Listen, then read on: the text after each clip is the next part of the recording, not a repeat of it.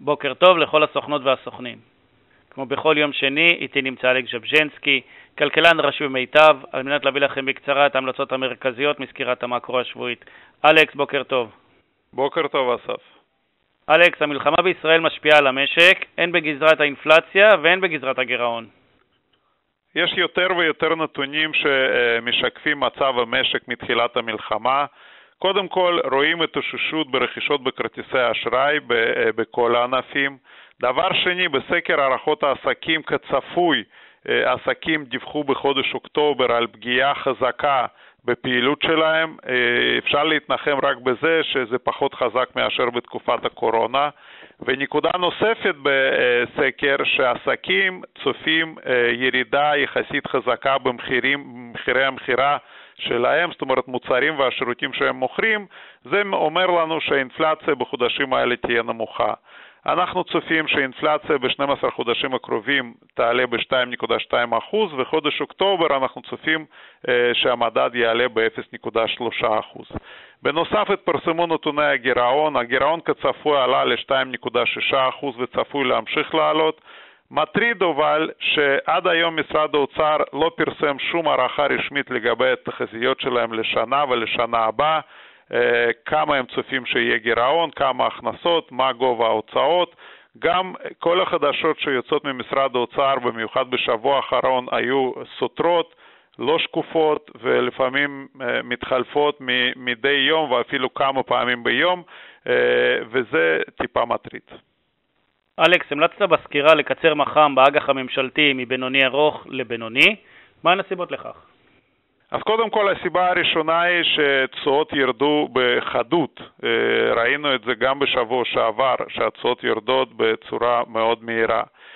נקודה נוספת היא שהשוק מגלם כבר הורדת ריבית לכיוון של 3.5% בעוד שנה, וזה לפי הריבית העתידית לשלושה חודשים. שלושה וחצי אחוז זה הרף התחתון של התחזיות שלנו. נציין שנגיד בנק ישראל בנאום שנעשה בכנס בסוף השבוע אמר, או רמז בעצם, שכל עוד בנק ישראל מוכר דולרים לא תהיה הורדת ריבית. סביר להניח שבנק ישראל לא יבטל מכירת דולרים לפחות עד סוף השנה, ולכן כדאי לצפות להורדת ריבית רק בתחילת שנה הבאה. והדבר הנוסף, אולי המרכזי, זה, זה מה שכבר אמרתי לגבי משרד האוצר, השוק צריך מדיניות שקופה, מדיניות עקבית, אחרת הסיכונים פה יכולים לעלות ולבוא לידי ביטוי בפרמיית סיכון באגרות חוב הארוכות. אלכס, לאחר פרוץ המלחמה הדולר הגיע לשיא של השנים האחרונות, ואילו בשבוע האחרון השקל הספיק להתחזק אף מעבר לרמתו לפני המלחמה. כיצד אתה רואה את הדברים? יש כמה סיבות להתחזקות של השקל. קודם כל, פרמיית סיכון של ישראל ירדה, אה, לא חזרה כמובן לאיפה שהיינו לפני המשבר, אבל היא ירדה באיזה 20 נקודות בסיס, וזה משקף שהמלחמה מתנהלת בינתיים בתרחיש, נקרא לו מצומצם, אין התרחבות לעוד חזיתות, וזה בסך הכל, זאת בשורה בסך הכל חיובית. דבר נוסף הוא שעליות חזקות בשווקים בחו"ל, שוקי מניות בעיקר, גורמות לכך שמשקיעים מוסדים, כמו שהם נהגו בעבר, מוכרים מטח כדי לא להישאר עם חשיפה גבוהה למטח. נוסיף שגם משקיעים אחרים מכרו מטח כנראה ברמות גבוהות של שער החליפין של השקל. ועוד סיבה, כמובן מאוד חשובה, אלה, זאת, אלה מכירות מטח על ידי בנק ישראל, שדיווח לנו שבחודש אוקטובר הוא מכר 8.2 מיליארד דולר, סכום גבוה בהחלט, שילוב של כלל הסיבות הביא להתחזקות של השקל. כעיקרון, במבט קדימה, הסיבות האלה אמורות להמשיך ולדחוף להתחזקות השקל. הנקודה שהיא אה, קצת מדאיגה אה, זאת מדיניות הפיסקלית של הממשלה, שכמו שאמרתי צריכה להיות שקופה, כדי להבטיח ששער החליפין של השקל יוכל להתחזק גם בהמשך. אלכס, אנחנו בגל עליות יפה בשוקי המניות. מהן המלצותיך להמשך להפיק זה? כן, ראינו סדרה כמעט רצופה של עליות שערים בשוק המניות האמריקאי. בסך הכל אנחנו צופים שהמגמה החיובית תימשך על רקע ציפיות לירידה באינפלציה והורדת ריבית של הבנק המרכזי האמריקאי. השבוע יש נתון די קריטי של מדד המחירים בארצות הברית. אם הוא יוצא נמוך יחסית, הוא יצטרף לנתוני שוק העבודה שהתפרסמו לפני שבועיים וימשיך לדחוף את השווקים כנראה למעלה.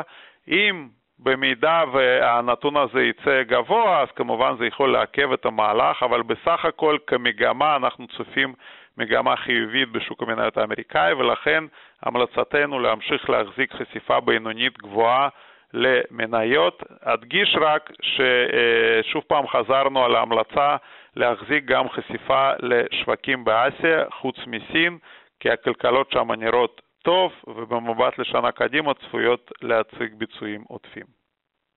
אלכס, תודה רבה. אציין שניתן לקבל את סקירת המקרו המלאה במייל על פי בקשה בפנייה למוקד המקצועי. תודה לכולם, נשתמע ביום שני בשבוע הבא. יום טוב ושבוע טוב. מלבד נתונים היסטוריים שנמסרו, יובהר כי שיחה זו נועדה למסירת מידע בלבד, ובשום אופן אין לראות בה חוות דעת, הצעה, המלצה, ייעוץ או שיווק פנסיוני וייעוץ או שיווק השקעות לרכישה ו/או החזקה ו/או מכירה של ניירות הערך ו/או הנכסים הפיננסיים ו/או הנכסים הפנסיוניים המתוארים בה. המידע והנתונים בשיחה זו אינם מתיימרים להכיל את כל המידע הדרוש למשקיע ו/או חוסך פוטנציאלי, ואינם מתיימרים להוות ניתוח מלא של כל העובדות והפרטים המופיעים בו. המידע, הפרטים והניתוח המפורטים, לרבות הדעות המובאות בשיחה זו, הם על דעת המשתתפים ומשקפים את הערכותיהם והבנתם ליום קיום השיחה. תודה. בזאת הסתיימה שיחת הוועידה עם אלכס ז'בז'ינסקי, כלכלן ראשי מבית ההשקעות מיטב. תודה על השתתפותכם והמשך יום נעים.